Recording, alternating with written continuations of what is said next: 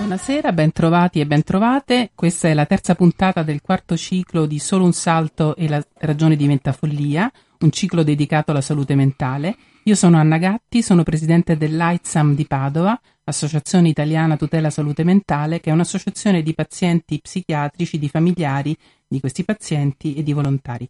Oggi riprendiamo eh, l'argomento che abbiamo già trattato nelle due precedenti trasmissioni. Sono tre trasmissioni, tutte e tre dedicate alla salute mentale, la diagnosi, la cura, l'organizzazione dei servizi, una visione d'insieme. Con noi, come nelle altre due puntate, il dottor Gerardo Favaretto. Buonasera, dottor Favaretto. Buonasera a lei, buonasera a tutti. Allora, il dottor Gerardo Favaretto è sicuramente molto competente negli argomenti di cui stiamo parlando, ha sia una conoscenza teorica, clinica, eh, essendo psichiatra, ed è attualmente eh, docente di psichiatria al corso di laurea in medicina e chirurgia presso l'Università di Padova. Inoltre eh, ha avuto un'esperienza molto importante nell'organizzazione dei servizi perché è stato direttore del Dipartimento di Salute Mentale di Treviso fino a marzo del 2019. Abbiamo parlato nelle precedenti due puntate appunto della diagnosi e della cura, adesso riprendiamo l'argomento della cura perché è un argomento molto vasto e, e, e abbiamo eh, in, in, riassumo, cerco di riassumere brevemente, non, non, non è molto facile, ma almeno eh, per quanto riguarda la cura, quello di cui abbiamo parlato nella volta precedente. Abbiamo accennato a quanto sia importante affrontare gli esordi psicotici. Tra l'altro vi ricordo che proprio sull'argomento degli esordi psicotici abbiamo registrato una trasmissione con la dottoressa Cremonese e tutte le trasmissioni che abbiamo registrato, anche le due precedenti, le trovate sul sito di Radio Cooperativa eh, sotto i podcast se guardate i podcast solo un salto oppure se andate sul sito di Aizan Padova anche lì c'è un collegamento per avere tutte le trasmissioni, sono più di 40 trasmissioni già registrate. Abbiamo parlato appunto del, dell'esordio psicotico, eh, di come sia importante intervenire precocemente, del fatto che è più grave la malattia mentale quando questa si manifesta eh, in un bambino mm, piccolo piuttosto che quando la persona è più grande più strutturata, diciamo, mi sembra di capire, no? C'è anche un problema di maturità eh, della persona. Abbiamo anche parlato, e questo è un altro argomento molto interessante, sono tutti argomenti che andrebbero approfonditi, dell'importanza della cultura e quindi di una cultura sociale che eh, possa um, accogliere meglio eh, il disagio, la diversità e la malattia mentale e come invece una cultura diversa, una cultura di rifiuto, di discriminazione, sia un impedimento alla cura e eh, alla, alla, guarigione. Abbiamo parlato di recovery, oggi volevo, ho chiesto al dottor Favaretto prima di iniziare la trasmissione di spiegare meglio perché non avevamo spiegato il concetto di recovery. E, Andiamo avanti, allora cominciamo subito con la prima domanda e volevo invitare il dottor Favaretto a spiegare il concetto di recovery. Provo a dirlo con parole mie. Sì, visto che è un termine inglese. visto che è un termine inglese. Ma credo che il termine di recovery, mh, dopo dirò velocissimamente da dove viene, ma eh, vada con, sostanzialmente a colmare una sorta di diade che è quella fra malattia e guarigione. Uh, c'è un modello, in parte lo dicevamo anche l'altra volta, no? c'è un modello che fa sì che una persona o si consideri malata o si consideri guarita, questo modello è messo in crisi dalle malattie croniche, dalle situazioni croniche, da quelle di lunga durata, cioè, soprattutto quando sono gravi. È un esempio che probabilmente abbiamo fatto, no? Quando è uno dal diabete guarisce o non guarisce?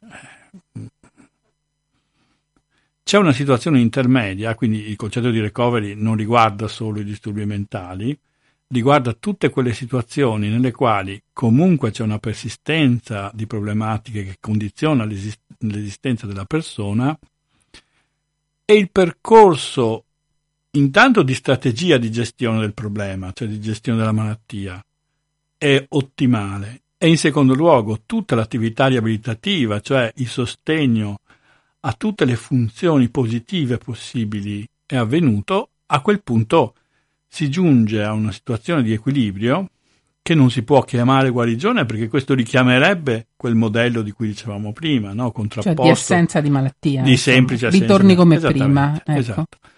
Ma è una condizione che possiamo chiamare così di salute personale che la persona ha costruito, guadagnato, che difenderà e a questo eh, è stato appunto applicato il termine di recovery che viene poi utilizzato proprio perché nasce in un ambiente di associazioni eh, di utenti che hanno mh, affermato con questo il loro diritto ad essere considerati non sempre oggetti di cura, non sempre destinatari di percorsi assistenziali, ma persone che a un certo punto potevano affermare pienamente i loro diritti e la loro presenza all'interno del contesto sociale, avendo fatto un percorso assolutamente utile e soddisfacente per quel riguarda i problemi che loro presentavano. Il recovery, perché in italiano si, da, si dice al maschile, il recovery è chiaramente un traguardo individuale diverso da persona a persona,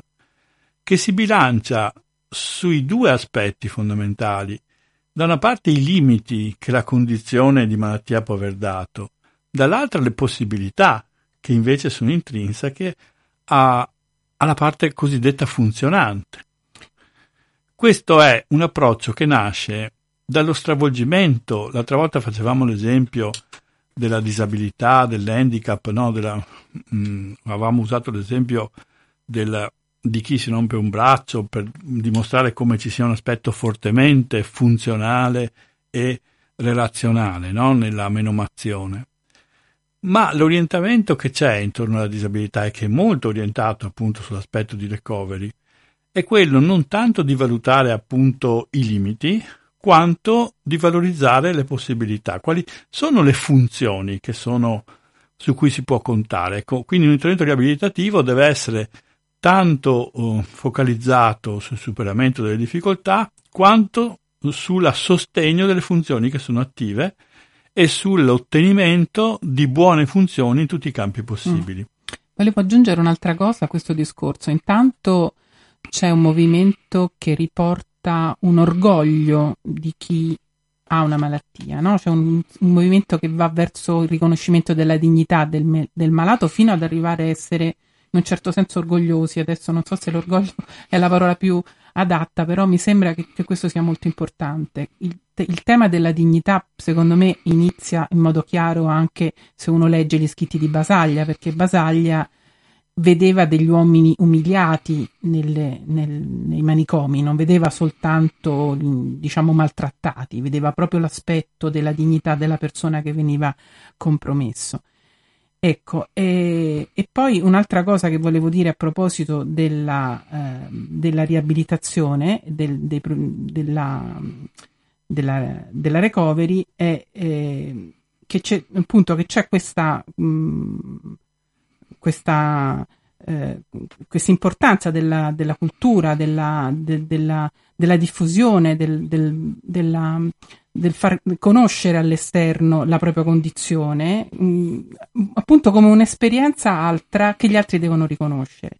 Rispetto alla disabilità, secondo me, forse la disabilità ha fatto dei passi maggiori, non, ve- non vedo un processo analogo per quanto riguarda eh, il problema del disagio mentale, ma i disabili certe volte fanno un discorso che a me è sembrato molto curioso ma molto bello, che è quello di imputare all'ambiente la loro stessa disabilità. Cioè loro dicono io non sono disabile perché non riesco a salire le scale, sono le scale che non, che stanno male lì dove stanno, ci dovrebbe essere una rampa per farmi salire fino al secondo piano. Quindi è proprio, e questo discorso dell'ambiente di cui poi abbiamo parlato nella volta, pre- nella volta precedente, è un discorso molto importante, un discorso culturale, in cui è proprio all'ambiente che si chiede di guardare in modo diverso. Allora, sul disabile, secondo me, c'è un per- i disabili, i movimenti dei disabili, questa cosa l'hanno pensata e ci hanno ragionato molto sopra. Non vedo, non mi sembra, non so cosa ne pensa il dottor Favaretto, non mi sembra che ci sia un'analoga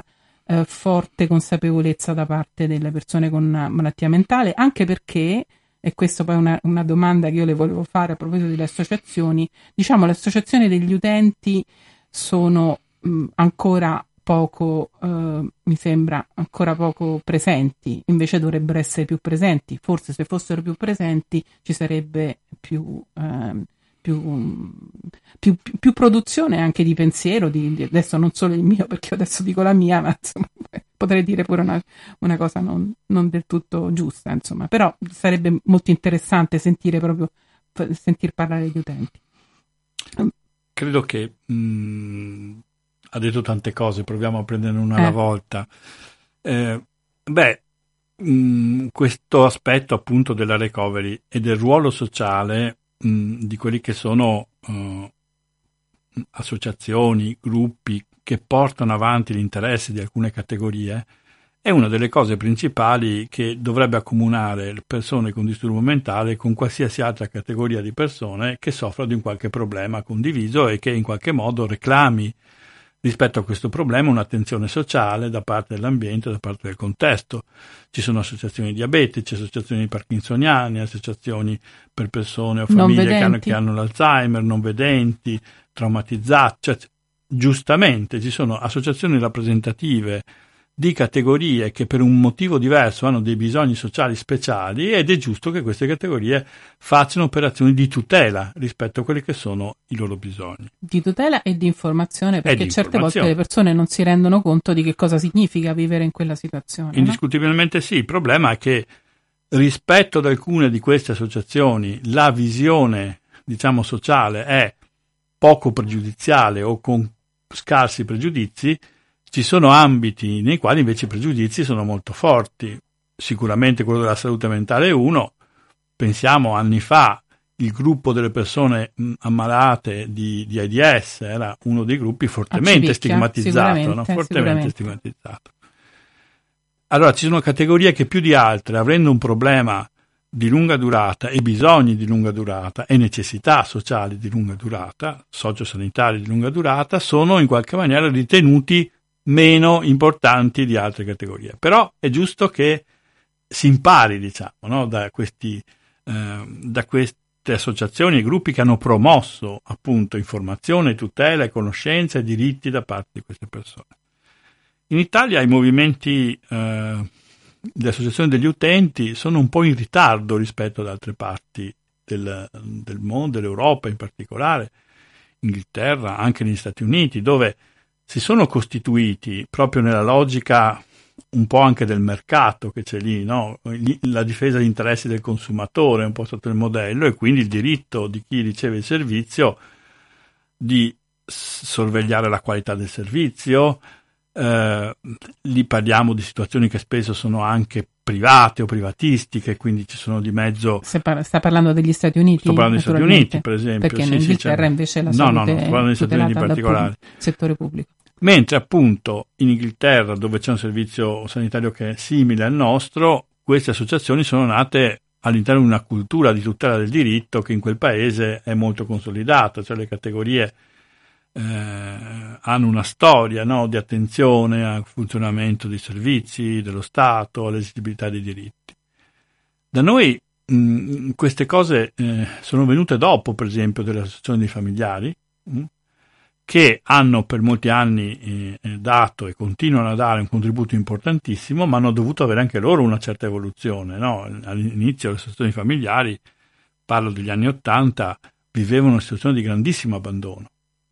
Si sentivano completamente dimenticati, dimenticati dal punto di vista proprio della necessità di supporto, di attenzione. Eh, mh, alla gestione, al supporto che loro stessi dovevano dare poi alla persona che stava male. Le associazioni degli utenti hanno cominciato in realtà locali diverse, eh, nel Trentino, in Toscana, eh, pian piano a formarsi, ne abbiamo anche nel Veneto, questo eh, è importante dirlo. Abbiamo intervistato la, il Sole di Notte il Sole di Notte, mi pare Sole di Notte, ecco, sì, sì. della sezione di Campo San Piero e poi c'è anche a Treviso una sezione del Sole di Notte che è attiva, io non, sicuramente.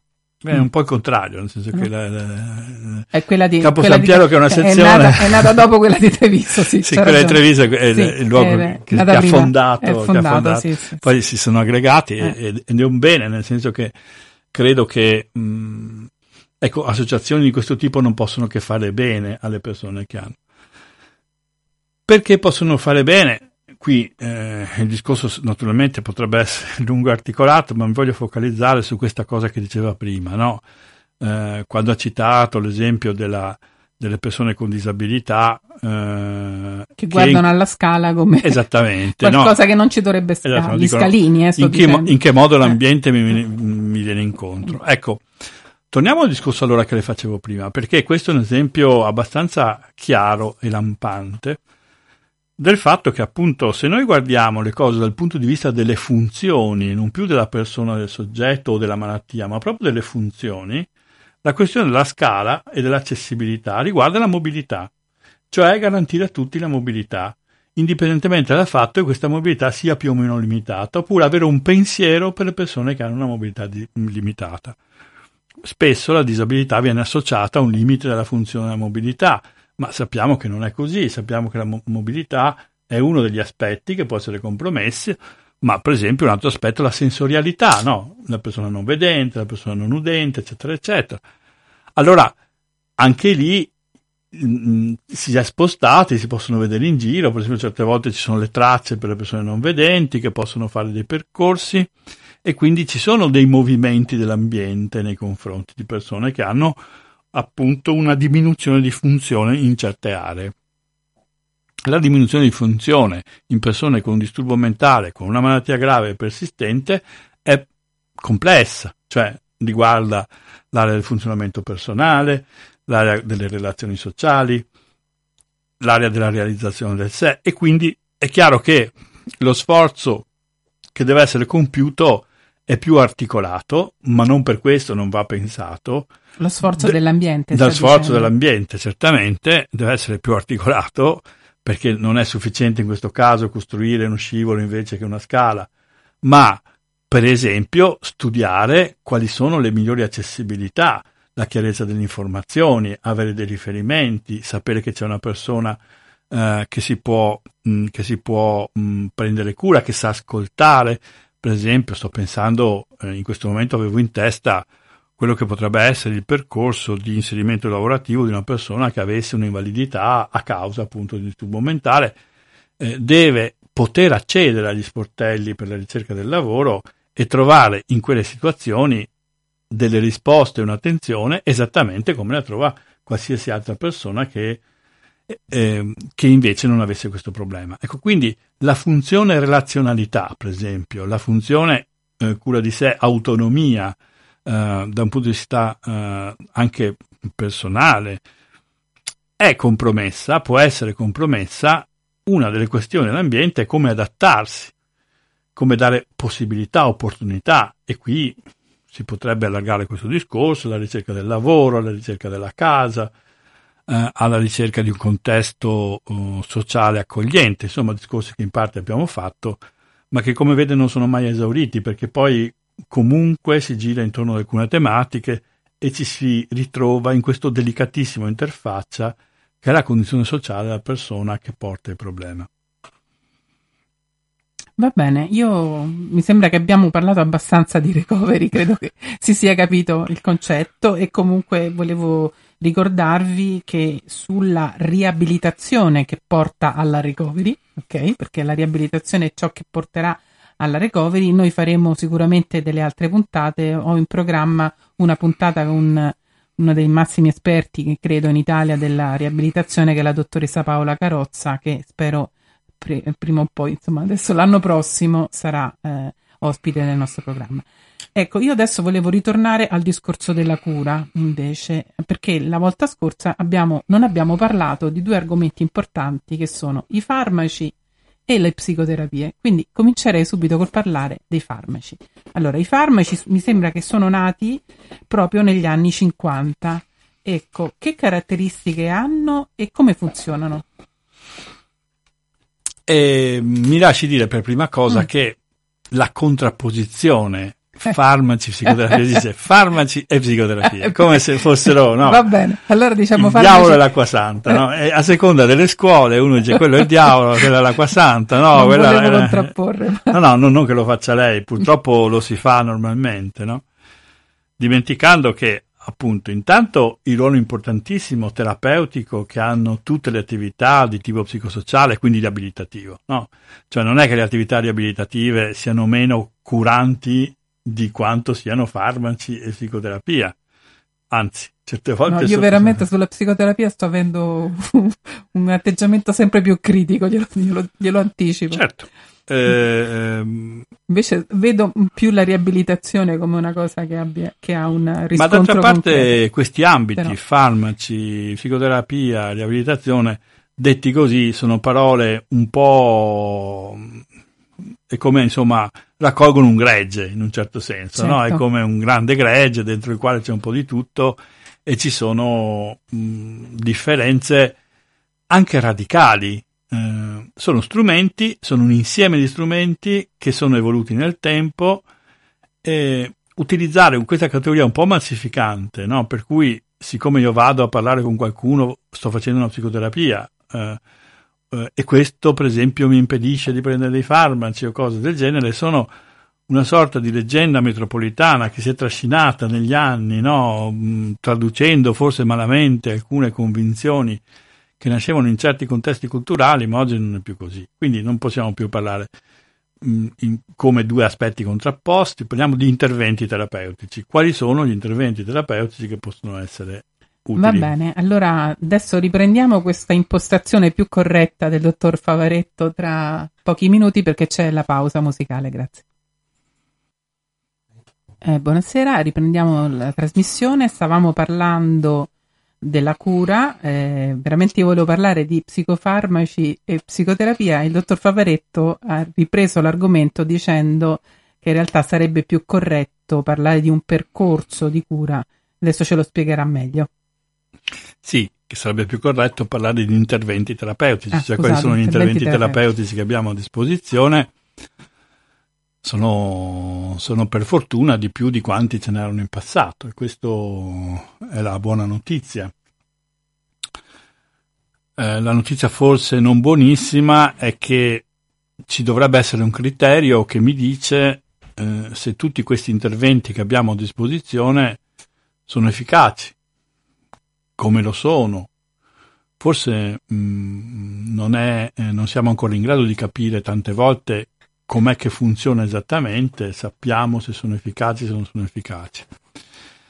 Ci sono dei criteri oggi eh, che vengono applicati a tutta la scienza, quindi non tanto la psichiatria, in generale tutta la medicina, che riguardano la valutazione appunto della efficacia, quindi dell'evidenza di questa efficacia, mm. che comportano nei percorsi di studio eh, del, dei vari interventi terapeutici delle verifiche, mh, detto in altre parole, vengono studiati questi interventi prima di poter essere diffusi e somministrati eh, attraverso metodologie di ricerca che permettono di confrontare persone che fanno quegli interventi con persone che non lo fanno, vengono studiati gli esiti, vengono definiti gli obiettivi e una volta che l'obiettivo è stato più raggiunto rispetto che ad altri, allora si dice sì, questo intervento è efficace. Ecco, mm, mi scusi se la interrompo subito, però eh, mentre quando noi parliamo di un farmaco il confronto tra due gruppi mi sembra più facile da fare, adesso gliela metto molto semplice. Prendiamo due gruppi, naturalmente sono due gruppi omogenei, cioè ci sono dentro le stesse tipologie di persone, no? Naturalmente. Prendiamo al gruppo A, gli diamo la pillolina rossa, al gruppo B gli diamo la pillolina verde Beh, semmai prendiamo anche un terzo gruppo a cui non diamo una pillolina trasparente che non ha niente dentro, perché c'è anche il problema del, del placebo, no? Del, comunque del... Quindi facciamone tre di gruppi? Eh, posso? Troppo? Troppi gruppi? Dopo, dopo mi dice. E vediamo poi alla fine che cosa succede dopo mm, un periodo di, di somministrazione delle varie pilloline ai vari gruppi mediamente chi è che sta meglio e chi invece è rimasto come prima. E questo è il discorso, no? Per quanto riguarda, diciamo, le pilloline, il discorso della pillola. Per quanto riguarda invece il discorso degli interventi di tipo riabilitativo o interventi di tipo ancora di più per quanto riguarda gli interventi di tipo eh, psicologico, insomma, delle psicoterapie, e qui è molto più difficile fare il discorso, intanto perché la psicoterapia è un rapporto individuale, come vedremo, medico-paziente, e poi, eh, insomma, eh, che cosa ho fatto? Cosa ho fatto nell'intervento riabilitativo? Eh, come, come, posso misurare quello che ho fatto? Perché se do la pillolina ne do una, ma se faccio un intervento riabilitativo per quanto tempo, in che modo, eccetera, eccetera, è un po' più complicato. Non voglio dire che sia impossibile perché io sono assolutamente d'accordo sul fatto che si faccia una validazione del percorso, però è un po' più complicato. Ecco, volevo un po' approfondire con lei questo. Beh, è complicato in ogni caso.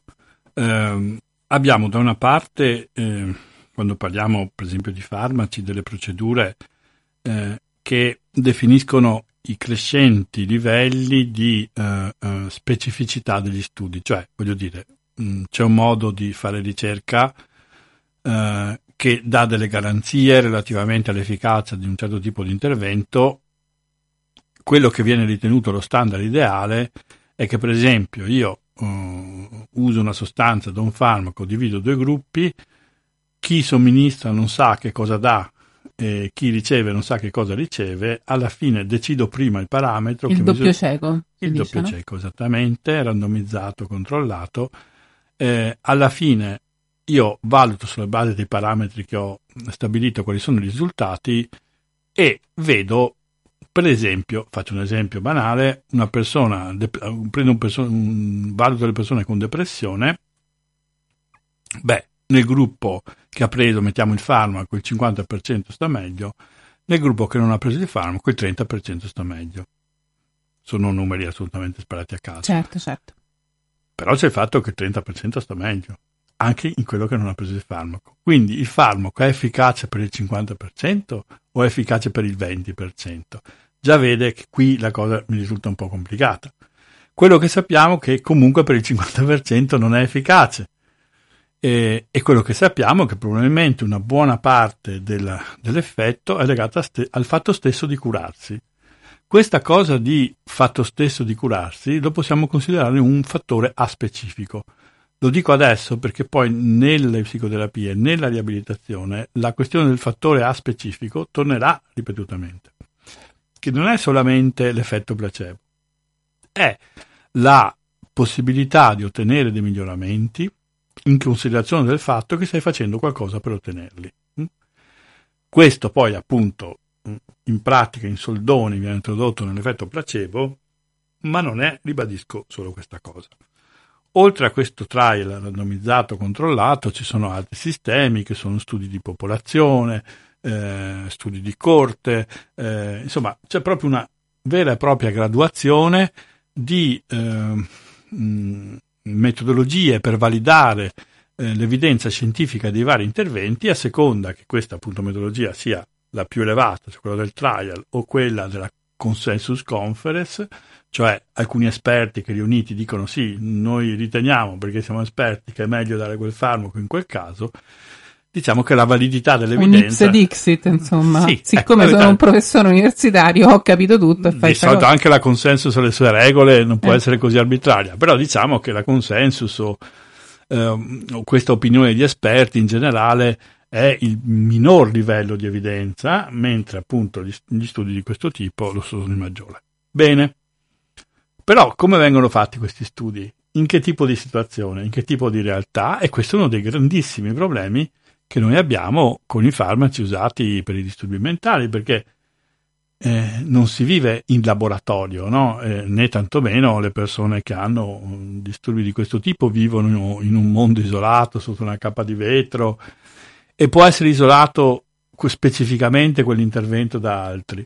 Per cui è vero che c'è difficoltà a studiare psicoterapie e, e gli interventi psicosociali in generale di tipo riabilitativo, ma è anche vero che gli stessi farmaci si ottengono dei risultati, per esempio nei trial, che sono eh, in un contesto molto molto definito, ma anche un po' artificiale.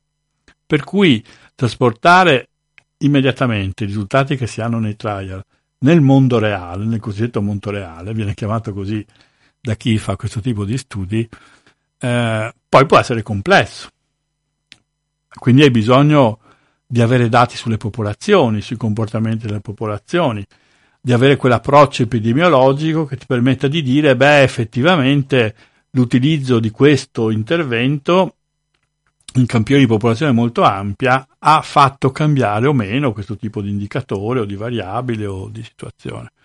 Questo non è che in sé dà eh, naturalmente garanzie totali e assolute di evidenza, ma rende semplicemente l'idea di quanto debba essere a 360 gradi l'osservazione di questo. Quindi neanche per i farmaci è semplice.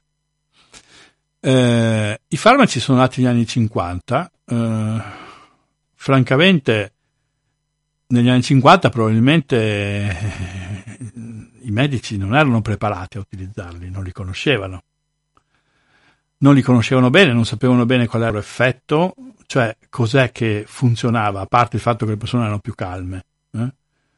O alcuni sintomi dei disturbi mentali gravi sembravano essere minori. Però prima di arrivare a delle spiegazioni, cioè a capire come mai quel farmaco esattamente cosa faceva, che cosa cambiava, c'è, c'è voluta poi tutta la scoperta appunto della, della, della, dei neuromediatori e di quelle che sono le localizzazioni, le vie cerebrali, insomma, delle teorie che ovviamente si sono molto evolute nel tempo e il fatto che sono evolute nel tempo vuol dire che sono imperfette, cioè che comunque c'è un assetto che porterà poi un assetto successivo. Certo, i ragionamenti che si fanno oggi sono molto sofisticati, molto di più di quelli che si facevano negli anni 90, ma anche negli anni 2000, all'inizio degli anni 2000. Oggi eh, si fanno, per esempio, sulla, sulle localizzazioni, sulle funzioni inibitorie, eccitatorie dei vari fasci nervosi e sul fatto che appunto ci sia una componente anche del corpo complessivamente, eh, si fanno discorsi molto interessanti, sicuramente interessanti.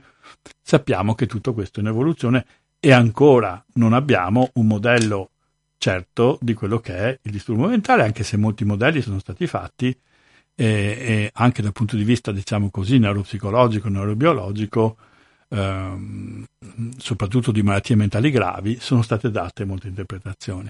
Queste stesse interpretazioni permettono di pensare che un farmaco possa funzionare in quel senso o non in quel senso. Eh, scusi se la interrompo, sì. ma un farmaco funziona sempre in un certo senso? Non può succedere che un farmaco che serve per calmare ad una persona invece lo, lo ecciti in un certo senso. lo agiti. Lo agiti, ecco. Sì. Oppure il contrario, un farmaco che serve per farti sentire più attivo eh, abbia l'effetto opposto. Cioè non c'è anche una singolarità proprio dell'individuo che reagisce in modo diverso. No, no, c'è sì. gente che prende il caffè e si addormenta per dire, cioè non è detto questo anche per, la singolarità non solo c'è, ma è anche assoluta in merito alla qualità e alla quantità delle risposte terapeutiche. Io però non terrei distinti due ambiti delle risposte terapeutiche dagli effetti collaterali. Quelli che chiamano in un certo senso effetti paradossi, per esempio, esistono, sono nell'ambito degli effetti mm. collaterali. Per esempio, ci sono certi calmanti che, eh, dati a delle persone anziane, li agitano. Ah, È un capito. classico esempio se riprende qualcuno si tranquillizza, un anziano magari si agita. Diciamo comunque. che quello che lei fa all'inizio è dire che c'è una certa probabilità che quel, quella sostanza che lei dà alle persone abbia un certo effetto, poi bisogna vedere in concreto cosa succede, no? Quindi ogni volta che tu dai comunque un farmaco devi aspettare un po' per vedere se davvero ha l'effetto che tu ti aspetti. Questo non è. Quando una persona, uh, a una persona viene prescritto un farmaco, innanzitutto bisogna che la persona sappia che cosa gli è prescritto, perché gli è prescritto, quali sono i limiti del farmaco stesso e quali sono i vantaggi che il farmaco può dargli, che venga avvisata di quelli che sono gli effetti collaterali possibili, anche se sono di bassa probabilità, però affinché sappia che se succede un certo fenomeno lo può gestire, cioè quello che si chiama consenso informato, non può essere una pura teoria, ma è proprio per esempio nell'atto della prescrizione di un farmaco che si esercita. L'azione di dire, beh, questa è la ricetta, prenda questo, dovrebbe appartenere a un passato lontano, eh, anche perché sui farmaci oggi si sa abbastanza ed è giusto in una relazione che sia partecipativa e di grande responsabilizzazione della cura, che una persona dica al paziente, beh, io ti prescrivo questo antidepressivo, sappi che hai 70% di possibilità che questo possa fare effetto.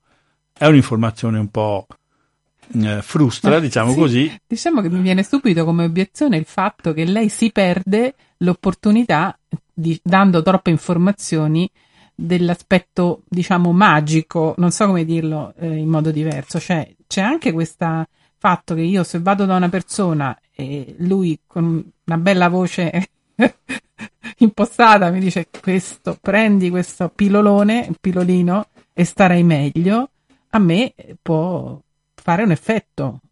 Invece lei mi dice: No, guardi, però mi... eh sì, io non leggo mai il bugiardino, per esempio, cioè, assolutamente non vorrei. Beh, ma lei è un'eccezione perché invece lo leggono tutti oggi. Ah.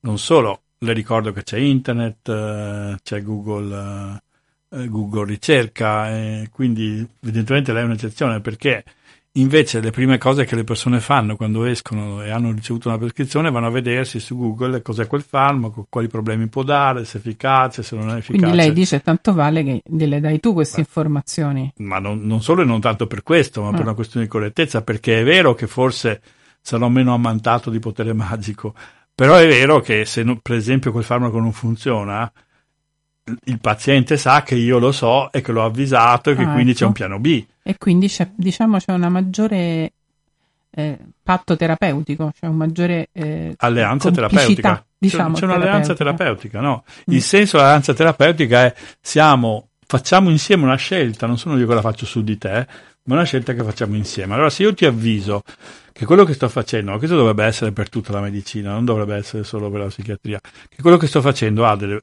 ottime possibilità, però anche dei limiti, che se non funziona faremo quest'altra cosa, qualche volta può essere necessario dire questo, per esempio un paziente che mi dà l'idea di essere un po' sconfortato se io dico 70%, gli dico guardi, 60% che funzioni, se non dovesse funzionare però ce ne sono degli altri che di solito funzionano quando questo non funziona e quindi eh, probabilmente per sua caratteristica individuale. Un'altra cosa che bisogna dire è come, come funziona il farmaco, no? Come diceva prima lei, eh, uno posso dire, guardi, prenda questo farmaco e domani mattina si sveglierà come il sole di primavera, raggiante, brillante e caldo. No, gli dovrò dire, guardi, eh, questo farmaco probabilmente non sentirà nulla in, la prima o, o molto paga, la prima, la seconda, la terza settimana in certi casi. Nel frattempo possiamo fare così, possiamo usare questi altri farmaci, fare queste cose. Cioè, è solo per dire che la personalizzazione della terapia è fondamentale, cioè prescrivere una terapia sulla base di come sia il paziente, delle sue esigenze, di chi è, eh, della gravità dei suoi sintomi, della presupposizione dell'efficacia che abbiamo. Quindi mi sembra che è più complicato di come io me l'ero immaginata alla fine questa cosa. Cioè, dare i farmaci mi sembra. Io l'avevo semplificata un po' nella mia immaginazione. Diciamo che non può essere ridotto semplicemente alla consegna o al consiglio di un principio anche perché parliamo appunto di farmaci che lavorano su sistemi molto complessi, eh, vanno a interferire appunto con i neuromediatori, creano dei meccanismi, spesso peraltro i farmaci, eh, molti farmaci, hanno problemi di dover essere poi di lungo utilizzo, questo il paziente lo deve sapere, cioè in linea di massima bisognerebbe dire al paziente guarda adesso tu cominci una cura, ma non pensare che finisce fra due mesi potrebbe essere necessario un anno, potrebbe essere necessari due anni. E sono tutte cose che vanno dette subito, perché comunque è una scelta che, che la persona deve fare, di cui deve in qualche modo sentirsi responsabile. Ma un paziente che sa informato e responsabile è infinitamente più capace di gestire la propria situazione. Certo, perché mm. si fida del, del, medico. E magari invece de, della persona che non ha ricevuto informazioni ha un effetto collaterale, la prima cosa che pensa è il medico ha sbagliato il farmaco e invece no, perché neanche il, più, neanche il premio Nobel eh, dei premi Nobel potrebbe dire tu sicuramente non avrai effetti collaterali oppure tu ce l'avrai. Può accadere, c'è una percentuale, può accadere, se succede si sospende, regredisce. Ecco, dare tutte le informazioni io credo che sia una chiave fondamentale di una prescrizione qualitativamente buona la legge sulla, sul, sul consenso dice il tempo della comunicazione è un tempo di cura. Ehi, la comunicazione è questo, no? È tempo di cura anche questo. Ecco sì, abbiamo quasi esaurito il nostro tempo. Allora io Anticiperei un po' la pausa musicale così dopo riprendiamo questo tema. Grazie. Allora, buonasera, riprendiamo la trasmissione. Abbiamo affrontato l'argomento la cura, abbiamo parlato dei farmaci, il dottor Favaretto ci ha fatto un bel quadro eh, nel quale penso che l'informazione più importante mi sembra che sia è questo rispetto al consenso informato, cioè il discorso che quando si fa una terapia farmacologica il paziente deve essere ben informato di quelli che sono gli, gli effetti del farmaco che sta prendendo, anche gli effetti collaterali che possono essere effetti spiacevoli e anche il fatto che non tutti i farmaci hanno, anzi non sembra che nessun farmaco abbia il 100% di probabilità di essere efficace. Questo non solo nel campo della, eh, della, della psichiatria, ma credo in, in qualsiasi campo c'è, c'è, sempre una variabile individuale. E su questo insomma non è che voglio dilungarmi più di tanto.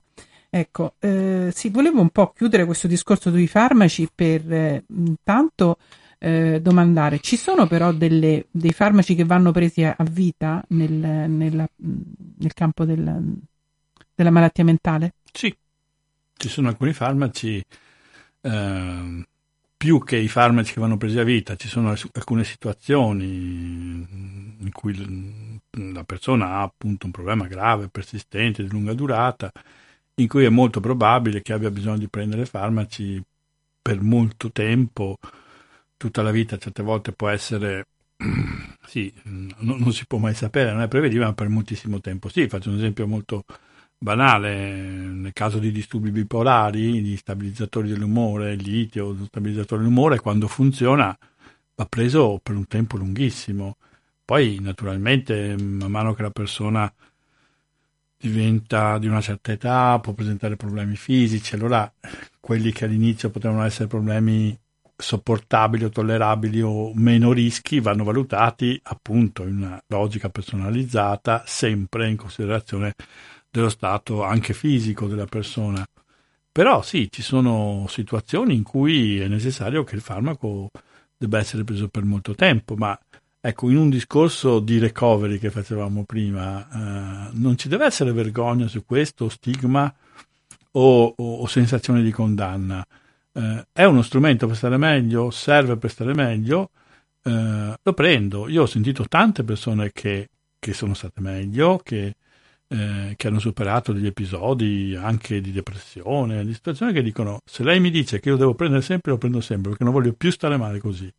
Questa è una scelta, non è detto che sia necessario farlo, ma è una scelta che testimonia anche del, di come la persona possa capire che in certi momenti quello è uno strumento anche per avere poi un controllo lui sulla situazione del disturbo. Certo, perché il controllo è anche molto importante. Cioè, e il controllo mi, mi, pare che si giochi anche sul fatto che la persona è informata su tutto, tutte le, tutte le notizie che ci sono su di sé vengono date, non viene trattato come un bambino, insomma, a cui non si dice tutto per, per, evitare che poi si spaventi e che non vada avanti. Ecco, credo che sia legato a questo discorso il fatto che molti malati non prendono regolarmente i farmaci, probabilmente, no? Mi sembra che, mi rispondo da sola, ma quando non si è ben informati, quando non si è ben coinvolti nella cura, eh, allora eh, non si prendono i farmaci, oppure ci sono quei casi in cui eh, anche quelli eh, in cui sono i familiari che mettono la medicina nel, nella minestra forse anche quello penso che lei su quello penso che lei non sia d'accordo vedo che fanno con la testa quindi mi pare evidente.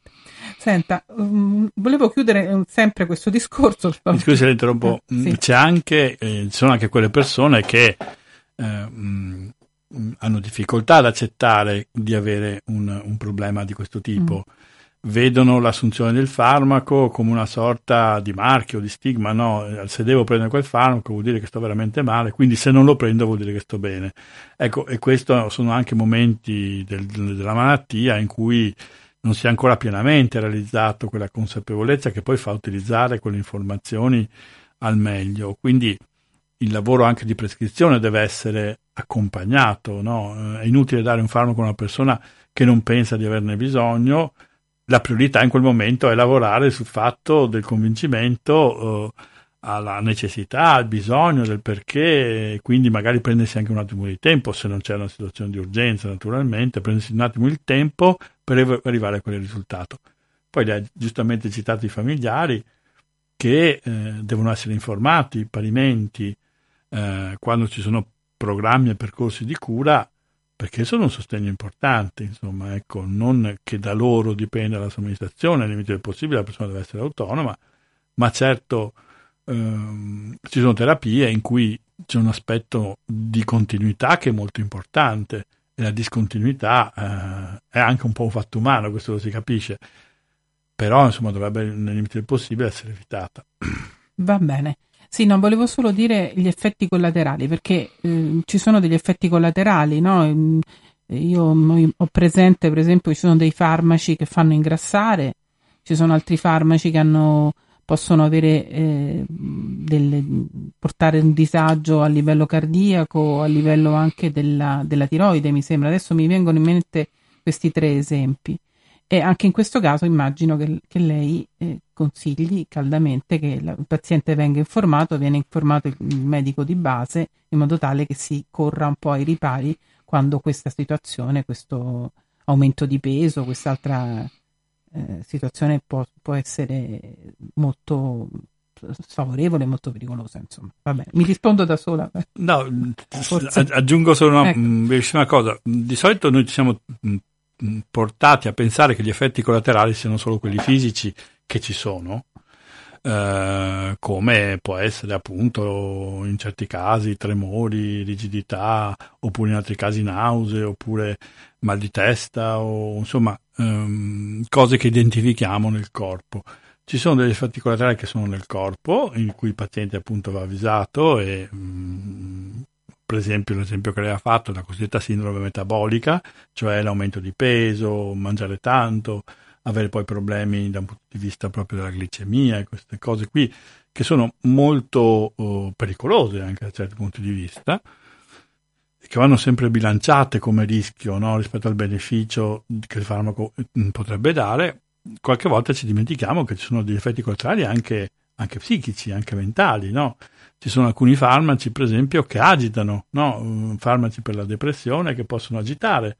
Ehm, l'effetto non dovrebbe essere quello, ma certe volte in alcune persone l'effetto collaterale è quello di dare inquietudine, agitazione, lo danno certi farmaci della depressione, lo danno certi altri tipi di farmaci, inquietudine eh, interiore, una sorta di eh, sensazione costante di insoddisfazione, sicché poi si vengono a confondere alcuni effetti collaterali dei farmaci con quelli che sono i sintomi no, del disturbo. E questo è un aspetto molto delicato, qui bisogna fare molta attenzione perché magari si tende a attribuire alcuni sintomi appunto alla malattia, magari si aumentano i farmaci e i sintomi peggiorano. Eh sì, e a quel punto uno dovrebbe capire e rendersi conto. Diciamo Quindi, che in questo caso è l'errore dello psichiatra che non, che non capisce. Diciamo questo. che è la non sufficiente attenzione nel valutare il quadro clinico. No? Stiamo sempre parlando del fatto che la terapia deve essere personalizzata su quello che eh, la persona dice, su quello che vive, su quello che porta, su tutti i segni e i sintomi che è possibile osservare. Quindi bisogna sempre avere in testa il fatto che non c'è automatismo no? fra farmaco, risposta e persona, ma che è una combinazione che va curata, seguita costantemente. Per cui, per esempio, una persona che prende un farmaco deve essere vista, specialmente all'inizio, con una certa frequenza. Questo è assolutamente necessario per poter monitorare questa cosa. Non si può dire a una persona, beh, prendi questo farmaco e ci vediamo fra tre mesi non si può fare, non, non, non ha nessun senso, neanche se il farmaco, anzi a maggior ragione, se uno di quei farmaci iniettabili che durano molto tempo, ma non è che siccome durano molto tempo la persona poi non abbia bisogno di altro, insomma, anche dal punto di vista del controllo, eh, dal punto di vista del controllo del, dell'esito del farmaco stesso. Sì, diciamo che questi discorsi, poi glielo dico subito, dopo parliamo di organizzazione, si scontrano invece con una realtà che è quella dei servizi pubblici in cui i medici non hanno il tempo di vedere così frequentemente i pazienti, quindi è tutto un desiderata che noi stiamo un po' descrivendo, che però si scontra con una realtà che è data dalla scarsità di personale, scarsità ecco, di, di, di, risorse eh, che è un tema sul quale dovremmo parlare. Sì, però mi, più, permetta forse, dire, ecco. mi, permetta di dire, che sì. invece queste cose dovrebbero far capire ancora di più che la richiesta di risorse o di medici o di tempo o di personale non è astratta, ma è basata sulla necessità di lavorare bene. Cioè, nessuno chiederebbe, per esempio, che ne so io, a, a un, un chirurgo, chirurgo, Ti do non tutto lo spago, te ne do un pochetto, poi esatto, il resto lascia il buco. dice, guarda, non, abbiamo, non chiudi tutto il buco. Non abbiamo potuto pulire qui la sala operatoria. Eh, certo. Fai un po' nel corridoio, vedi un po' come sì, ti trovi, c'è il lettino c'è, te lo spostiamo fuori. Ecco. ecco, questo non lo si farebbe mai, cioè si, si creano le condizioni esatte per cui lui possa fare quello.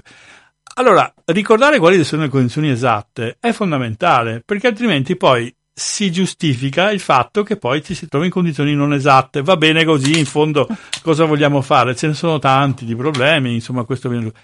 Però, però non è vero, perché non è vero? Perché se dare un farmaco è una scelta, che può essere necessaria, ma che deve avere la sua coerenza e deve permettere alle persone di lavorare in maniera esatta. Quindi, insisto, è bene ricordarlo proprio perché è vero che è dissonante rispetto alla realtà dei servizi, ma allora eh, diciamo l'azione di promozione della salute mentale, di sostegno deve essere dire quelle no, se le cose vanno fatte come devono essere fatte, ci devono essere le condizioni perché così sia. Diciamo che o vengono fatte bene oppure non, non o si vengono fatte male. si fanno male, male, allora eh, questo ha una conseguenza. E le cose, cose fatte male non sempre conseguenze. E dopo vedremo se riusciamo a affrontare questo tema perché è un temone, mm. non è un temino.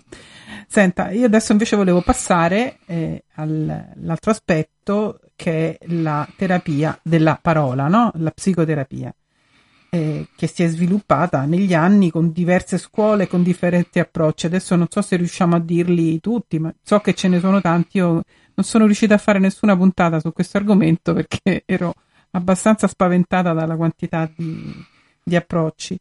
Eh, comunque l'idea di fondo mi sembra che questi comportamenti che sembrano assurdi, irrazionali, incomprensibili, e siano comunque la conseguenza di qualcosa di nascosto, di non conosciuto e soprattutto di non espresso, che non riesce a manifestarsi altrimenti che in questo modo. Cioè, un po' mi sembra che alla base della psicoterapia c'è l'idea che la malattia mentale eh, possa essere in qualche modo affrontata eh, scavando nel passato della persona, parlando con questa persona e un po' arrivando a quelli che sono i nodi della sua vita, della, della, sua, della sua, infanzia, del, della sua esperienza. Mi sembra, eh? poi dopo lei mi dirà se questa interpretazione è giusta.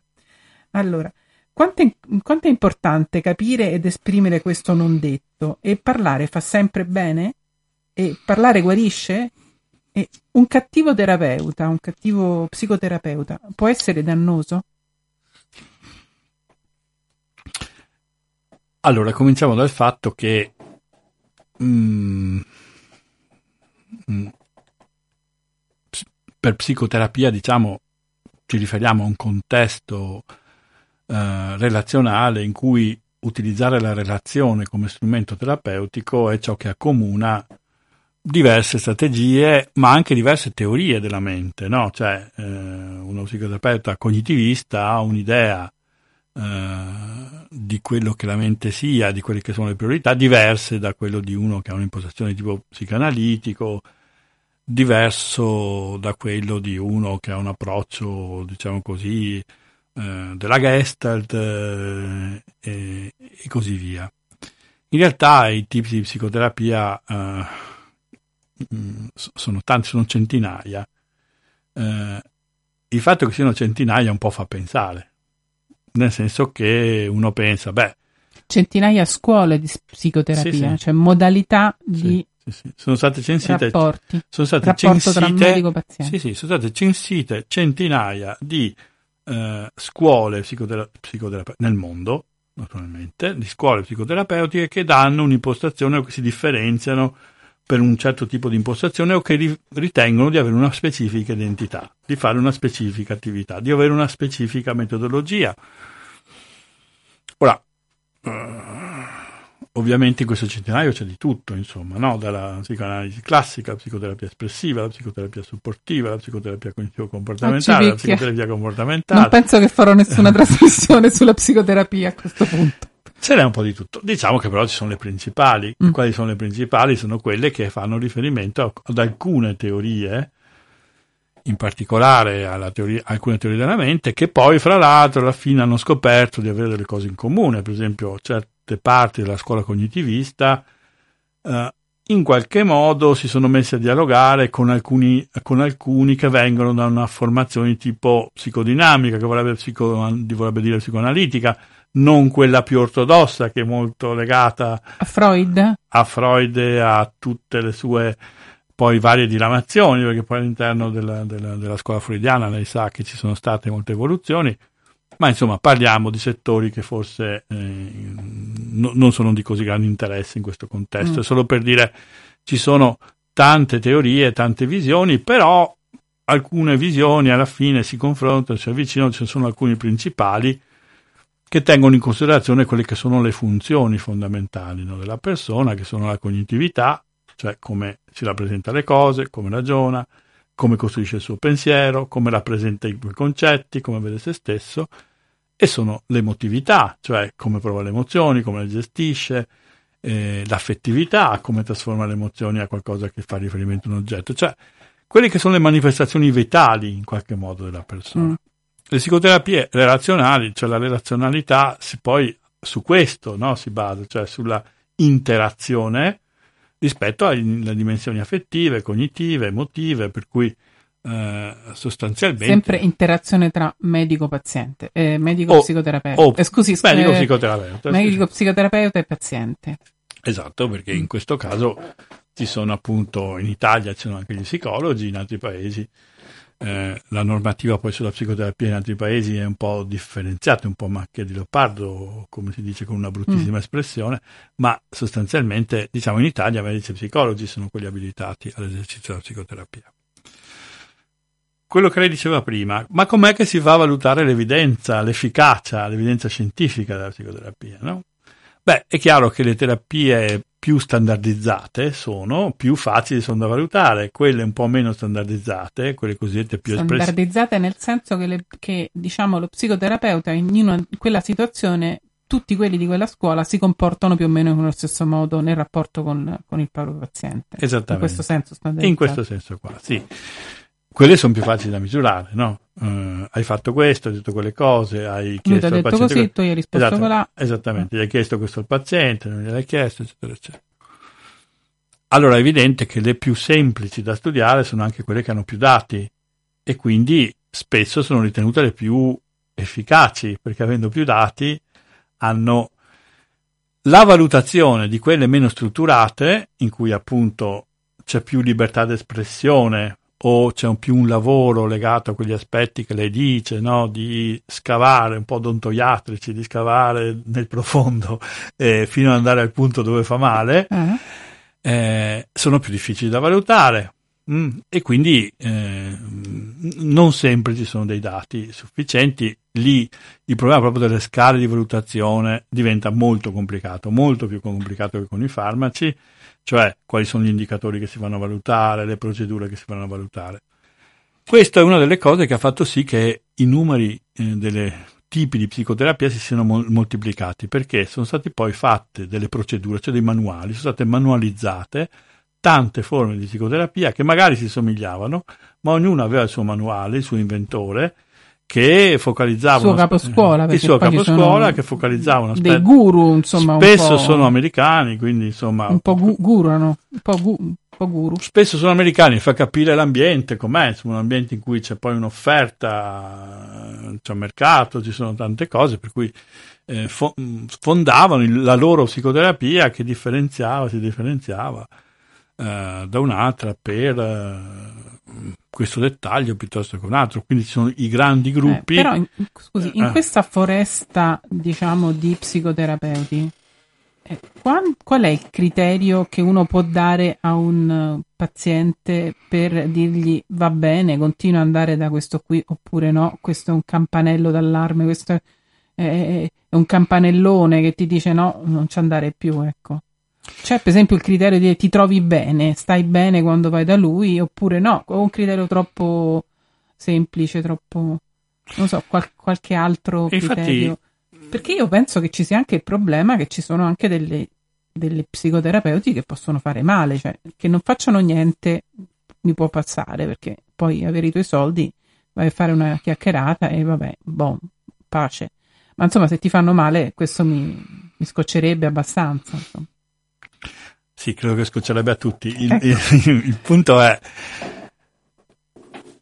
perché ci sono tanti, tante scuole appunto di, di psicoterapia, perché ognuno eh, riconosce una sua differenza.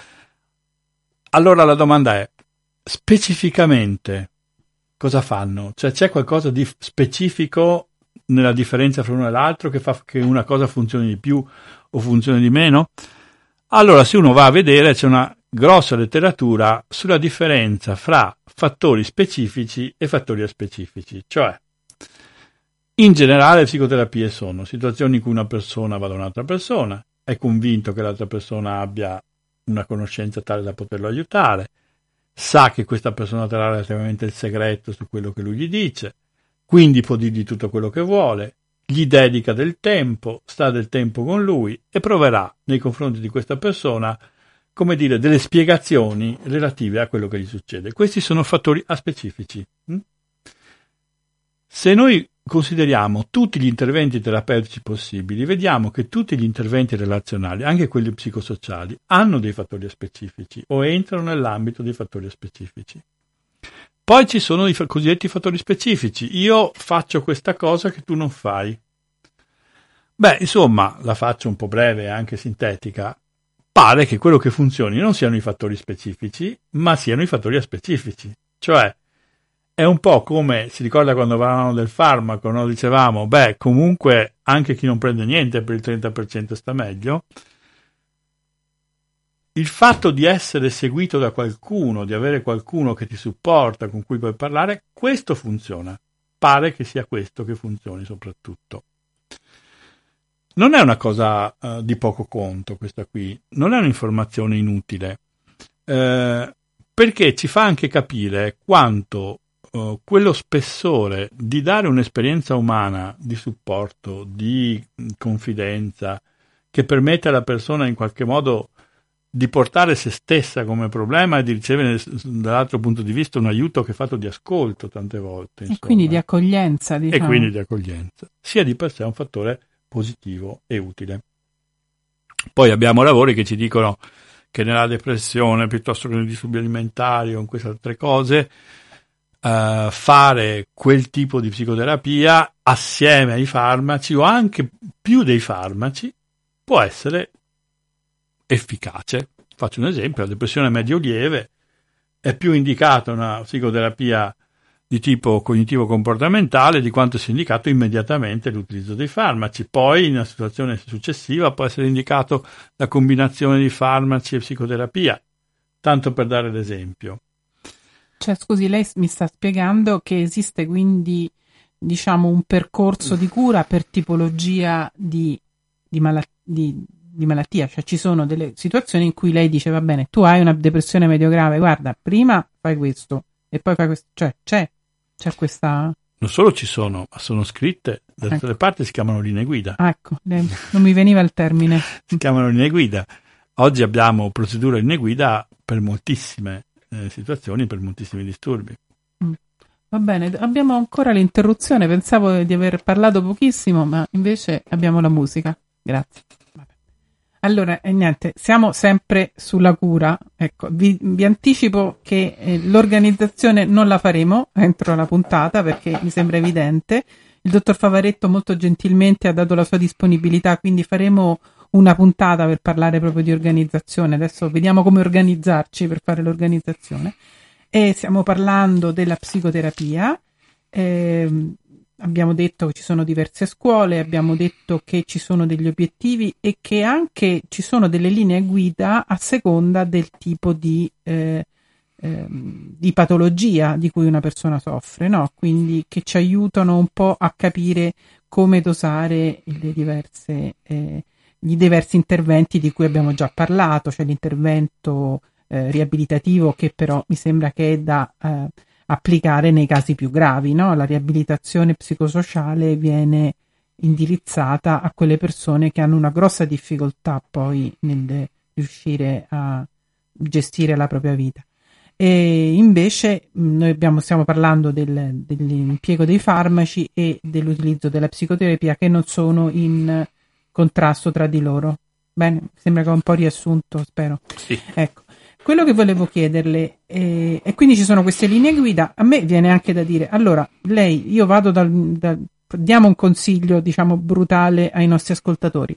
Voi andate dal vostro bravo psichiatra, lo psichiatra vi fa più o meno una diagnosi, voi andate su internet, vi scaricate le vostre belle linee guida e poi ritornate dallo psichiatra e gli dite, caro psichiatra, tu io devo avere questo, questo e questo. Può funzionare così? Funzionano? Ah, forse funzionerebbe meglio se la persona dice quello fa la diagnosi e uno dice bene, eh, quali sono gli interventi che possiamo fare?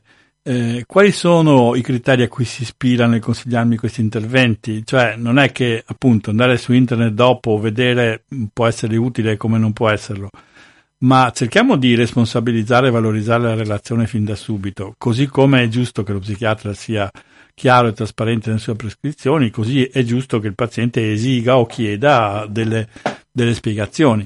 Uh, un paziente può dire è, è, opportuno nel mio caso la psicoterapia? Il psichiatra dice sì, bene, in, su, mi scusi, ma sulla base di quali uh, indicazioni, di quali linee me la consiglia? Io credo che queste siano tutte comand- domande assolutamente legittime che poi non possono che migliorare il rapporto fra terapeuta e paziente, perché appunto si basano sul rafforzamento di quella dimensione di alleanza terapeutica che c'è, eh, anche perché eh, onestamente andarsi a recuperare da soli le linee guida e leggerle non è la stessa cosa di condividerle, discuterle e in qualche maniera averle anche spiegate, perché poi non è detto che siano sempre semplici o di, eh, o di eh, facile comprensione. Ciò non toglie che molte si trovano su internet, uno se le, se le scarica, mm. se le vede, se le legge. Certo.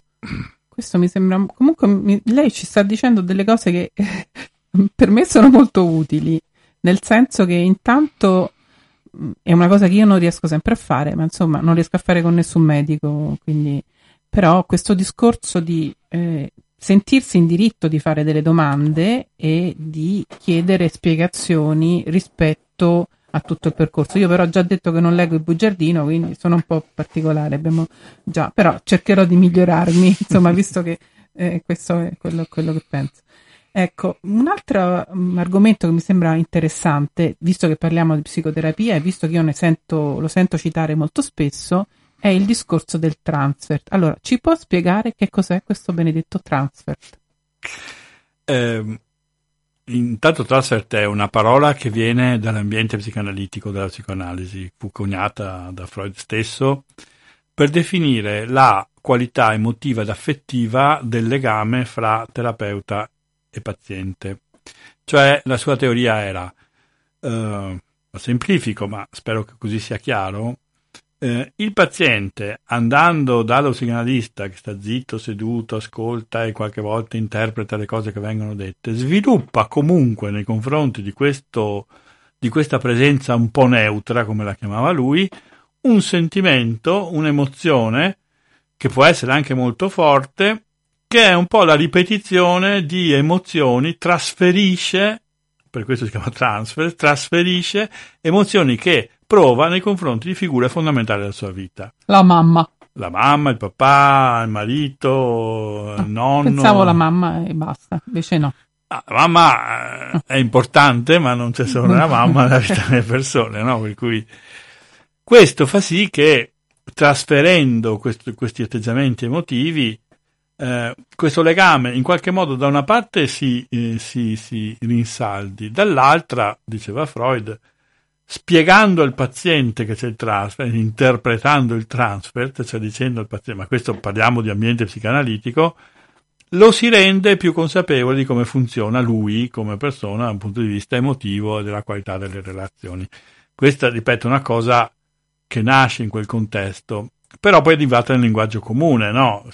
Transfer è una parola conosciutissima, è entrata nel linguaggio comune un po' impropriamente, perché il transfer sarebbe all'interno di quel contesto specifico che sono le sedute di psicoanalisi. Con, ripetiamo, lo psicanalista che sta sempre zitto di spalle, e, insomma, non si, quello che però Woody poi, prende un po' in giro. Insomma. Esattamente, però poi ecco, è stato anche un po' allargato quando si è cominciato a occupare di gruppi, quando si è cominciato a occupare della cosiddetta analisi istituzionale, cioè è successo che negli anni 50 in particolare in Francia, ma poi anche negli anni 60 e 70 da noi, alcuni psicoanalisti che lavoravano nelle istituzioni pubbliche hanno cominciato, come dire, a interpretare come se fossero i gruppi, le dinamiche dei gruppi e le stesse istituzioni come se queste avessero dei movimenti emotivi appunto simili a quelli delle sedute, no? a fare questa psicoterapia istituzionale e quindi parlavano anche di transfer relativo a situazioni, a gruppi, eccetera, eccetera. Cioè, nei gruppi, cioè il gruppo...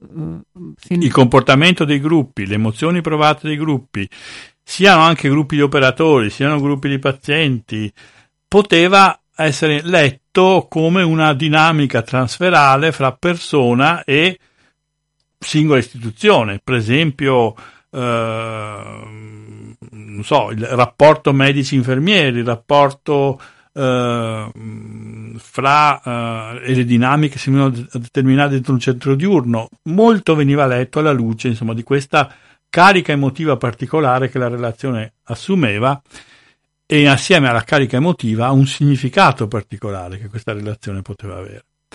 Ripeto, sono discorsi che hanno girato molto in quegli anni con una esportazione di questo concetto che poi è diventata mh, forse inflazionata.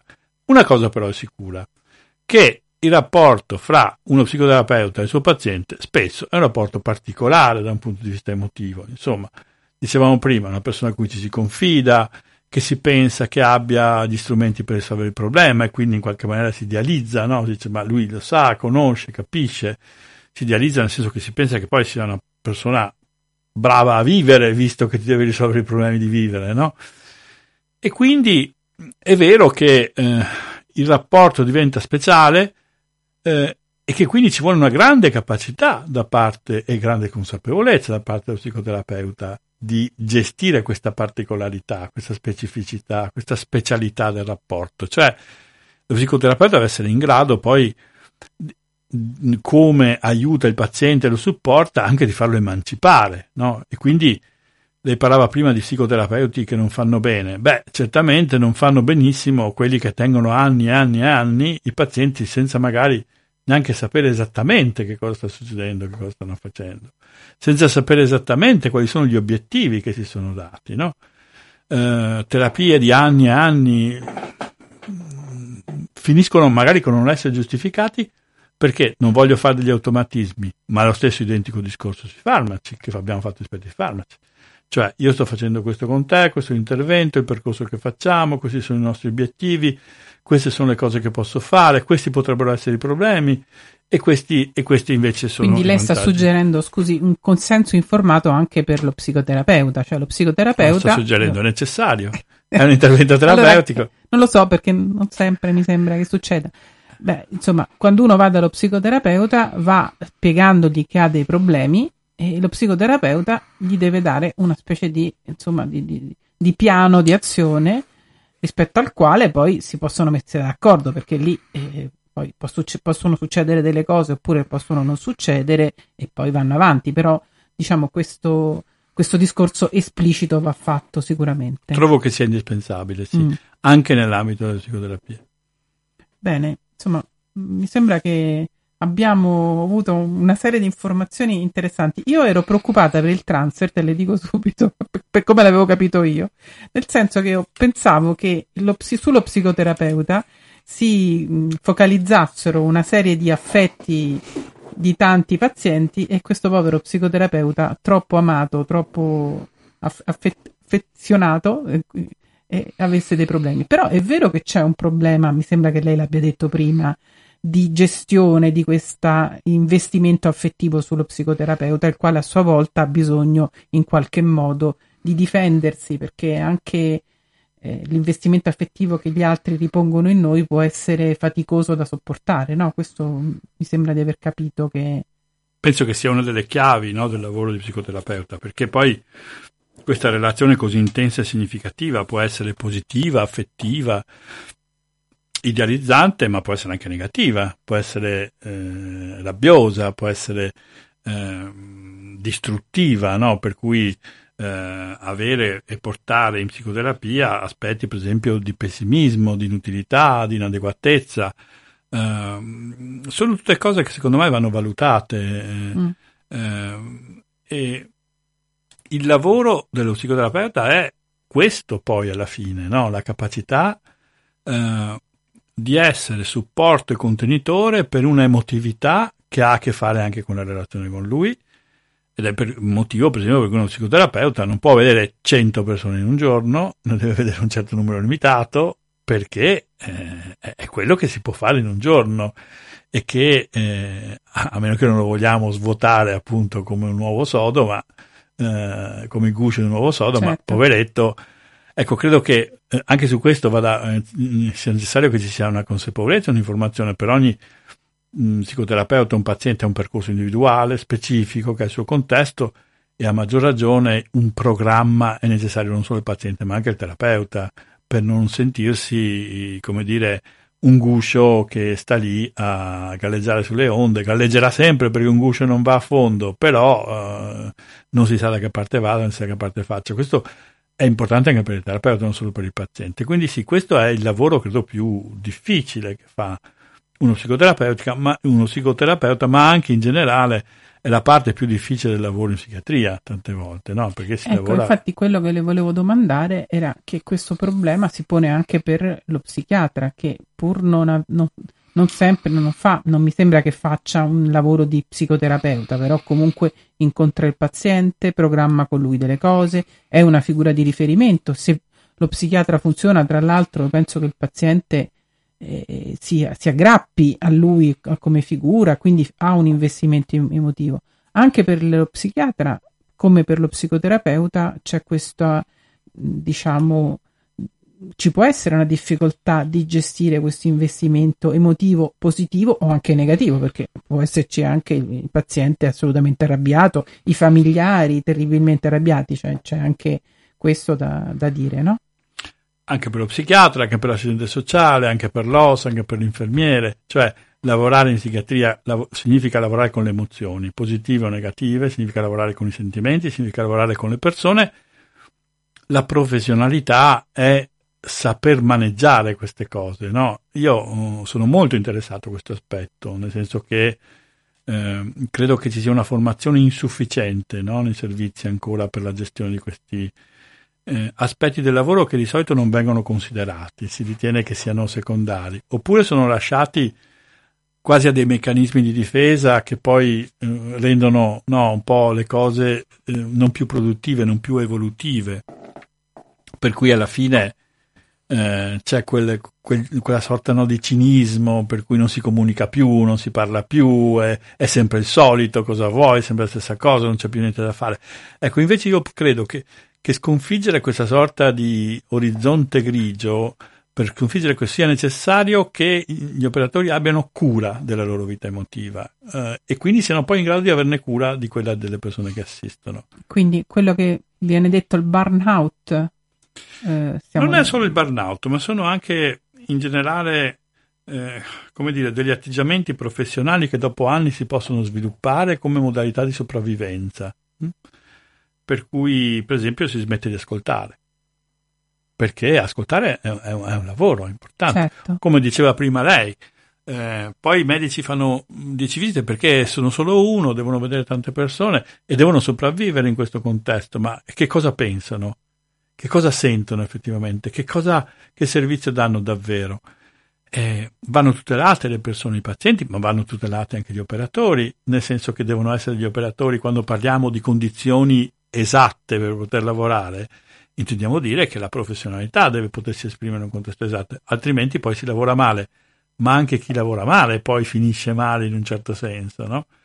E credo che, ribadisco, non abbiamo abbastanza attenzione per l'aspetto di cura e di formazione degli operatori al sostegno di quelli che sono gli aspetti emotivi e relazionali, sia quelli positivi che quelli negativi. Sì, questo mi fa pensare una cosa, eh, ci fanno segno che mancano, non vedo, quattro minuti, ecco, scusate, io sono proprio ciecato.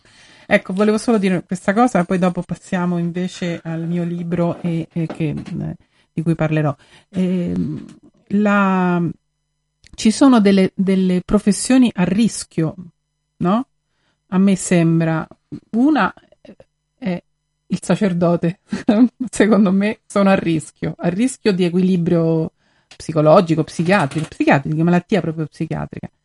Un'altra è l'insegnante, io ne sono convinta quando parlo con i miei colleghi che sono impiegati, tutti dicono ma lavora così poco, ma insomma non mi pare. E l'altro, il terzo, penso proprio il medico in generale, forse anche lo psichiatra in particolare, perché sono tre professioni in qualche il medico abbiamo detto anche non, non, ci dimentichiamo anche gli infermieri gli assistenti sociali. Io per carità adesso non volevo assolutamente anzi penso che siano delle figure molto importanti. Quindi queste sono delle persone delle, delle figure professionali che vengono caricate anche di responsabilità rispetto eh, alle loro capacità e certe volte non riescono a tenere tutto questo investimento emotivo, mi pare. È d'accordo? Sono d'accordo che esistono delle situazioni che comportano appunto un rischio proprio perché sono situazioni molto cariche e quindi hanno bisogno di una cura eh, anche per loro stessi. Ripeto, eh, eh, che queste figure professionali o queste figure in generale abbiano dei supporti è indispensabile perché possono dare supporto a loro volta. Questa è una cosa che dovrebbe un po' entrare nella testa anche delle stesse figure, ma in generale, insomma. E quindi anche un invito alle associazioni di darsi da fare, mi pare, no? Poi dopo ne parliamo, ne parleremo in un'altra puntata nel 2020 con il dottor Favaretto. Adesso invece volevo parlarvi molto brevemente del libro che ho scelto per questa, questa trasmissione. È un libro scritto da Muhammad Yunus. Muhammad Yunus è un economista che nel 2006 ha vinto il premio Nobel per la pace. È il suo primo libro, poi ne ha scritti anche altri. Il titolo è Il banchiere dei poveri.